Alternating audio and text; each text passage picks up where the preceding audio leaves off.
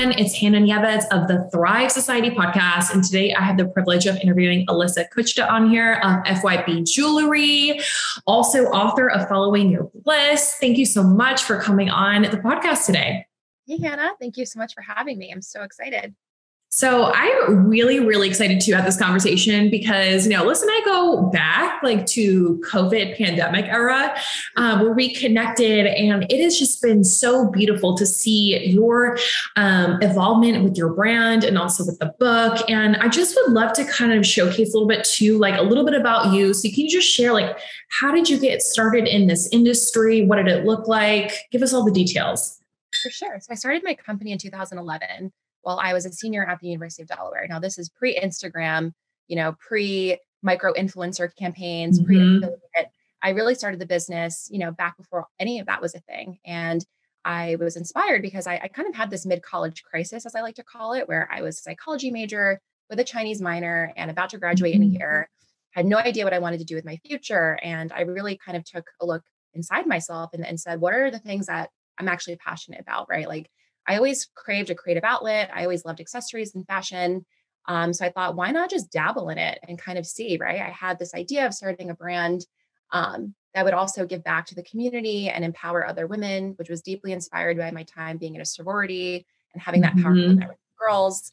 So I just started like literally dabbling. I started my first collection on my bedroom floor in college with pieces that I owned I actually did a study abroad trip the summer before I launched the line. So I was able to source some really cool pieces from Poland and the Berlin flea markets. Um, and I just started creating. And I launched my first pieces on Facebook. This is back before Instagram. Oh my gosh, I love it. and I just posted a very cryptic caption like something's coming soon or like something in the works, just to kind of mm-hmm. put my mm-hmm. feelers out there. And I had a lot of comments on that picture saying, Oh my gosh, like, are you making these? Are you selling these? I love them.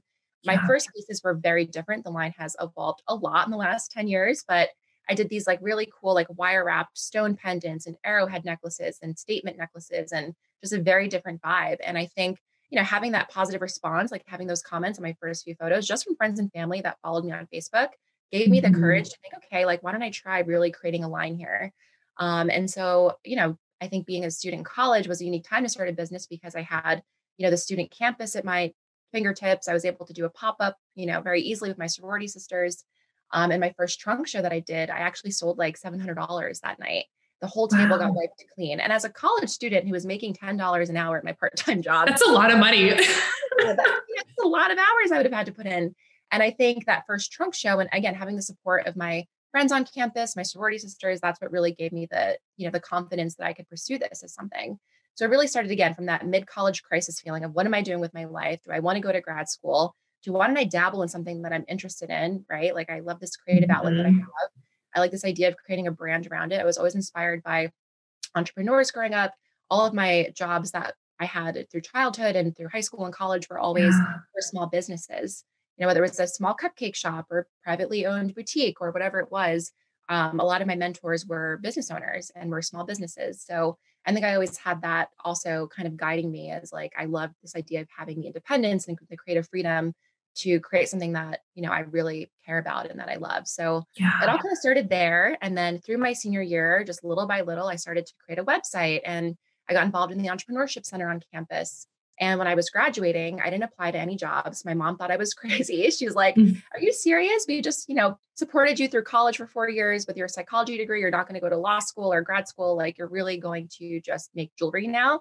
And mm-hmm. I just, it was crazy enough. And I think part naivety, but also just extreme passion and, and belief that I could do this that kind of guided me through. And when I graduated, yeah. I decided to go full throttle with the business. And I applied to every New York City pop up market there was. I did the Bryant Park holiday shops. I did a shop that was in Greenwich Village. I did tons of trunk shows and started to kind of build the brand awareness through word of mouth. Marketing. I love that.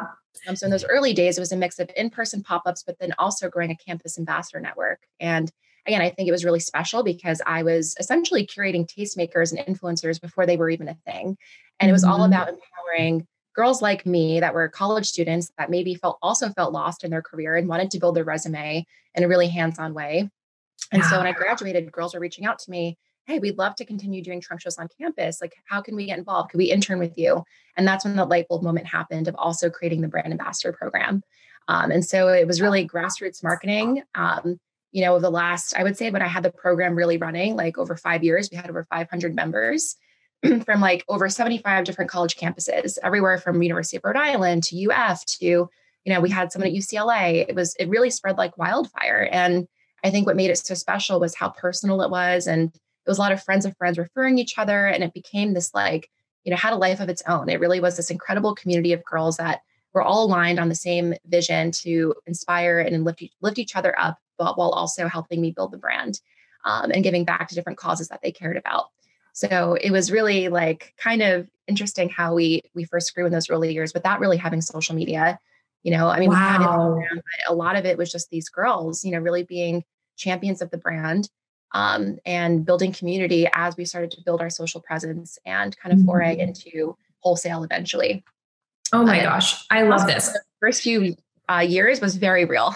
very real. I love this. And I feel like I have so many questions. And like the first one that was coming up to mind was, you know, you mentioned after college, like going into this full time, which can be really scary, especially when, like, listen, you spend a lot of money on college and, you know, you think there is this path that you need to go into. So, um, either a did you feel the fear um, and like how did you which i would imagine like every entrepreneur you do but how did you work through that as well? Because it's so different from what like society tells us like your path needs to be. So how did you kind of move through the fear as you were making this transition 100%. Um, there definitely was fear. There was a lot of pressure, anxiety, especially from my parents who, you know, they, mm-hmm. of course, my mom really believes in me now and she's so proud. But in the beginning, she kind of thought it was a joke. She, my mom is in the mm-hmm. medical doctor in China. She, you know, came here and always, you know, worked in the hospital and, you know, she had a very straightforward path. Like no one in my family was really an entrepreneur. I had entrepreneur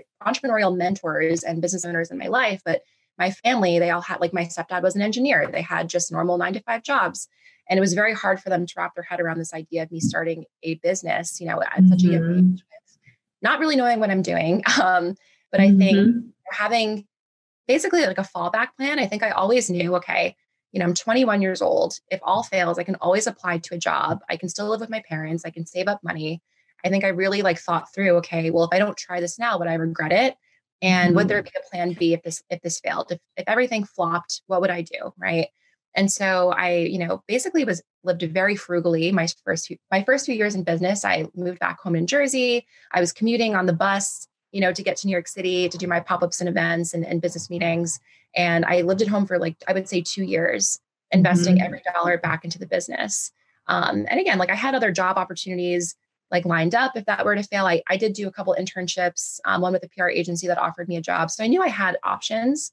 You know, if for, if for whatever reason I decided that this wasn't the path anymore, I could always a- apply for a job. There was always like, mm-hmm. you know, a plan B. And I think it's important if you are, you know, dabbling with this idea of going out on your own, starting a business, like having a fallback plan in place, because that will ease your anxiety if you know, like, okay, I can always move back home. I can give up my apartment you know how can i keep expenses lean so i can invest every dollar back in to really grow this thing? Um, I so i think that helped combat the fear knowing that there is always another option if it was to fail.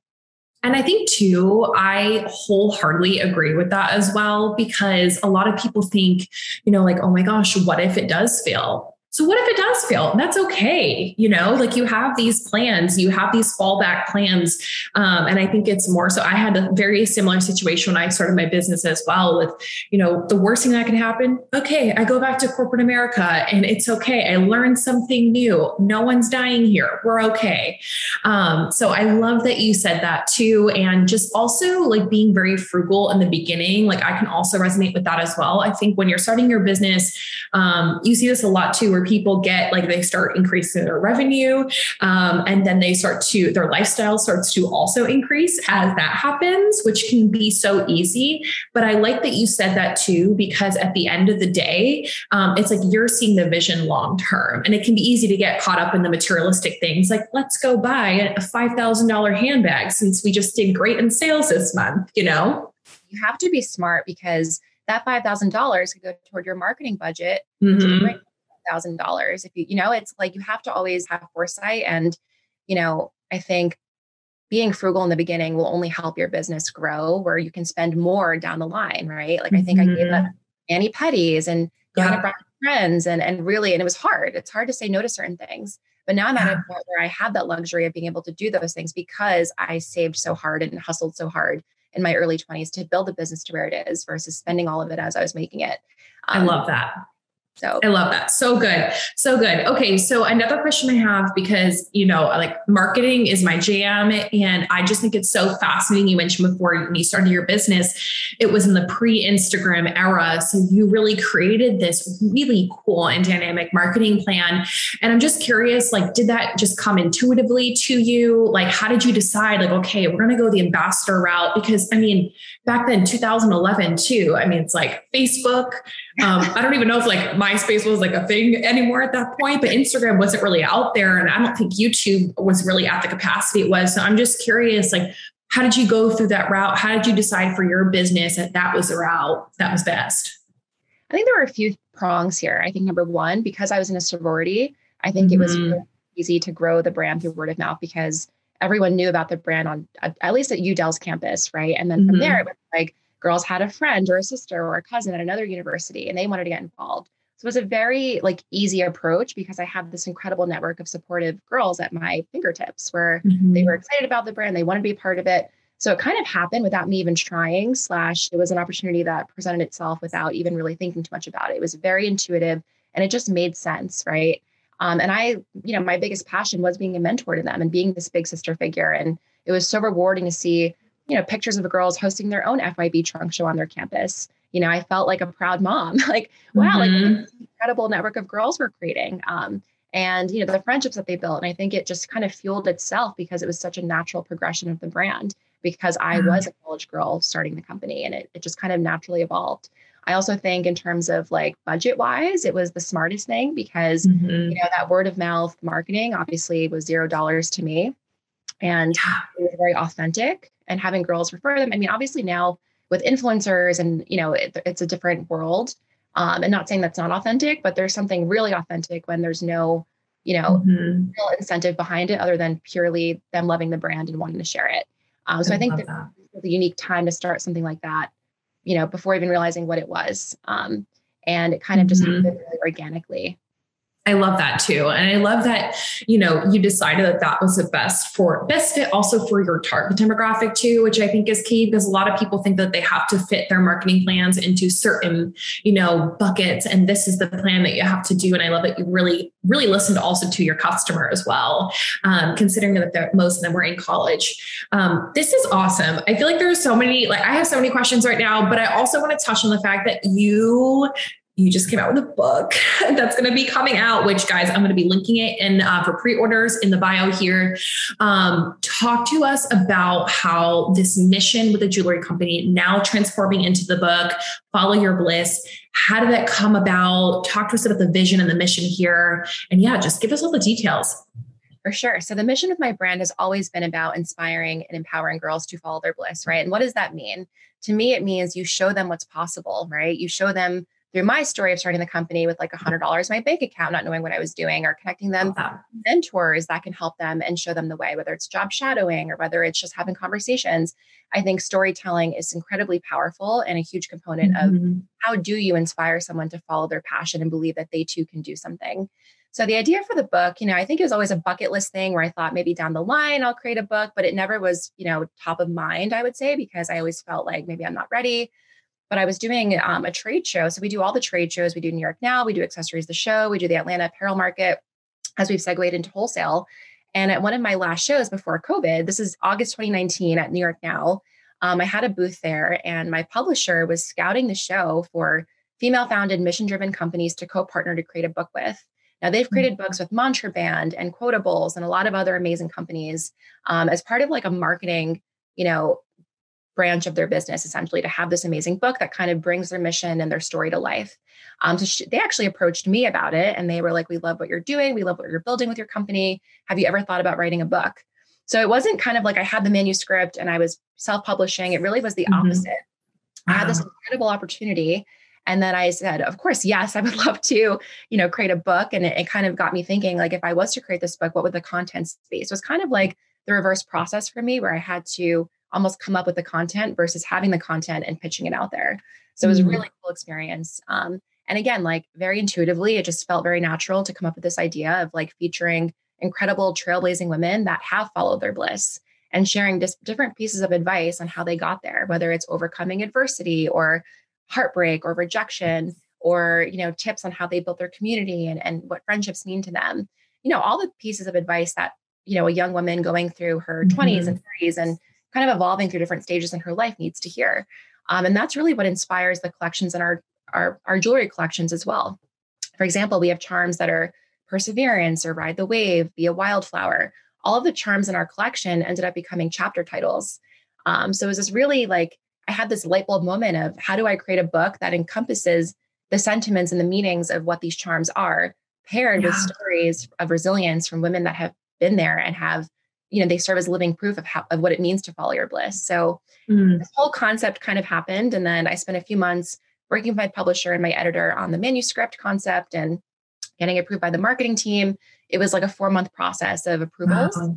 and then january 1st 2020 is when the writing started to happen so I spent, you know, all of COVID quarantine really writing and interviewing. And, you know, I think for me, it was really a blessing in disguise having this time. It was like one of the positives to come out of an incredibly disastrous, devastating mm-hmm. year that we all had. You know, I was able to connect with people in a really deep way and have time on their calendars where maybe some of these women that are powerhouses wouldn't have had time to really connect and take a step back and and offer their advice. Like, for example, Gabriela Hearst is one of the women in my book, Veronica Webb, Stacy London, um, Amanda Nguyen, incredible activist and Nobel Peace Prize nominee, right? Like I was just able to connect with this incredible caliber of women. Um, and, you know, some were phone conversations, some were Zoom calls, some were emails, um, but really just getting them to kind of open their heart and share, you know, what piece of advice they would want to tell their younger self or what would they give to the world if they could, t- if they could say anything. And, you know, every chapter is a different topic. Every quote is different, every piece of advice is different. And there's such an incredible range of ages, industries, background, stories that I think the book really has something for everyone to take from it. Um. And it mm-hmm. really is meant to be a book that feels like a best friend kind of sharing something with you. It's meant to be very personal and raw. And throughout the book, I kind of weave in and out little excerpts from my life, from things I've learned through starting FYB over the last 10 years, um, stories from my mom who immigrated here when she was 35 wow. from China and you know the hardship that she faced. Um, there's all different little you know anecdotes from my life my mom's life and these incredible women that are featured that i think mm. really special I love that. I have the chills right now. I cannot wait to share this with our community as well. Um, and I would love to also like kind of flip the switch too and ask you, like, for those that are listening, a lot of the women that are listening in, you know, most um, are other entrepreneurs, business owners, or they're in the corporate arena and they're transitioning to their businesses. What type of advice would you say or would you give just after all the lessons that you've learned after building FYB and now this book? Oh, wow. This is a big mm. question. I know it's a meaty question. so many things I would want to say, but I think, you know, one of the biggest things, something that I've struggled with for years and I still struggle with and I combat, combat it every day is really just don't compare yourself. Mm. It is mm. so easy yeah. to compare yourself to other businesses, to other entrepreneurs, to other women, and always feel like no matter how far you get, it's never enough. And you really have to not do that because that will rob you of your joy, will rob you of any pride you have for where you are. You have to really focus on what it is you're building and you have to have vision and you have to have passion. I know it sounds cliche, but there really is something to be said about that. You have to really care um, and be driven by something bigger than monetary gains or fame yes. or fortune, whatever it is. You need to have a purpose. You know, for me, it's really building this network of women. It's really inspiring other young women to believe in themselves. There's a different motivation I have when I think about what I'm building toward. It's bigger than just sell lots of jewelry, sell lots of books. It's like, what is the mission here? What is the takeaway? And how are we making an impact or difference in someone's life, even in the smallest way, even if it's just a smile on their face when they read the charm message, right? I think you have to really hone in on what, like your why. Simon Sinek, mm-hmm. start with why. Highly recommend reading that. Um, and you have to really have vision and also like try not to get overwhelmed. I think have big dreams, have big goals, but break them down into bite sized chunks. I do this to myself every day where I make a to do list of like 15 things, everything feels important. And then I almost get paralyzed in my own anxiety of, well, I didn't get this done. And then you almost, you know, spread yourself so thin where you mm-hmm. can't focus. And focus, focusing on one thing at a time is the most important thing. Really break it down by day, by week, by month, by year, and have those goals be obtainable to you and not something that feels like I'm never going to reach that or I'm I'm so behind you know? So i think it's two part really. Don't compare yourself. Be appreciative and grateful for where you are. Your success will unfold in its own time you know? I published the book this year but i've been doing this for 10 years you know? It's not an overnight success. Mm-hmm. things you know you need to have patience. Things take time and things will unfold for you in the stage that you're meant to receive them. You know things will happen um, and really make it bite bite-sized chunks for your to-do list I love that you said that too. And um, because again, like goal setting can feel really overwhelming and the fact of like almost like a laundry list. You're just like trying to check things off. Um, but I love that you said that because truly it's like this goal setting really is like this process and this journey of evolving as yourself, right? Like with every goal that you're accomplishing, you're you're slowly evolving as a person. So I I love that. And I love this conversation. You're fantastic. Um, I feel like we need to do like a part two as well. But I wanted to um, dive into our last question here, which is, you know, the reason why I started this podcast, Thrive Society podcast, because listen, Instagram has a beautiful way of showcasing that entrepreneurship, running a company and a business is this glorified thing, um, which it can be, but you know, like you said, it takes time, it takes hard work, um, and there's a lot of challenges that you don't see online. So I'm just curious, like, how, was there like a specific experience or something that you've learned that really just like impacted you and your trajectory? Oh gosh, there are so many. But if I was to like kind of you know spew out all the challenges and lessons and, and things I look back on, like, why did I do that? Or like, you know, if only I had known this then failures and, and rejections there's so much and i think like you mentioned mm-hmm. like, we don't share enough of that um, i think there's a couple things that really changed the trajectory of the company for me number one was realizing that you know while this campus ambassador network was so you know powerful and incredible and still a big part of our mission it wasn't the revenue driver right and i think mm-hmm. i realized after building this network over the you know over my first five years that it wasn't really scalable. And I was kind of feeling behind. I was looking at other brands and I'm like, well, what can I do to really scale the company? And it was mm-hmm. segueing into wholesale, which was a really scary decision because trade shows are very expensive. I think now there's, you know, a lot of other ways to branch into wholesale. You have Instagram, you can DM stores, you can hire on a sales team.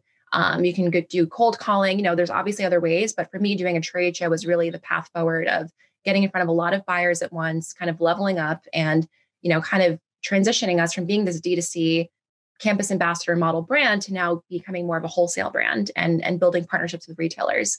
So I think that was number one was realizing that maybe this isn't working. And the initial vision that I mm-hmm. had of being this like, you know, big social selling jewelry company like a Stella and Dot, like a Chloe and Isabel, like a Beautycounter, right? These the social selling model wasn't scalable unless I either A raised a ton of money, you know, went through a series A or or really pitched to investors or B, kind of realizing that this, you know, unless I really focused on it, it wasn't going to drive the business, mm-hmm. you know, drive it, drive it in a way that I wanted to grow it. Um, so I think it was a mm-hmm. huge, you know, decision to like a make that investment cost. I think my first trade show was like, you know, they they're anywhere from six to th- six to ten thousand dollars for a trade wow. show. That's a lot of money when you're 25 years old and you're still, you know, making ends meet and trying to build the business but ultimately it was the best decision because it helped us grow our retail partnerships. Mm-hmm. I think that was something of realizing like you can't be glued to one vision for your business if it's not yeah. working, shake things up and pivot. You know, Love I think that. COVID also taught a lot of companies they needed to pivot if they didn't have an online presence and they were only brick and mortar and had to shut their store down. How did they pivot their business? Right, it forced all of us out of our comfort zone. So I think realizing that early on that I needed to pivot the company from being social selling to wholesale was a huge thing. I think mm another challenge again is, is again kind of realizing when is the right time to make that investment cost. So for many years i ran the company out of my two bedroom apartment right? I had one bedroom as a home office and it got to the point where you know we were shipping out this like $15000 order from my living room from my bedroom from my office. We were all like spread out. My business partner who's my husband sam um, and also our employee at the time like the three of us were literally scrambling in our like Williamsburg apartment to get this huge order out. And I literally, we looked at each other and we're like, we can't do this anymore. We need to find an office space. Like, this is ridiculous. You know, being lean and being frugal served us, but it got to a point where we needed to invest in a, in a true hmm. space, having a showroom in an office. So that day, I'll never forget it. This is like 2019. We looked at each other and we're like, we can't do this anymore. We're, we're bursting at the seams.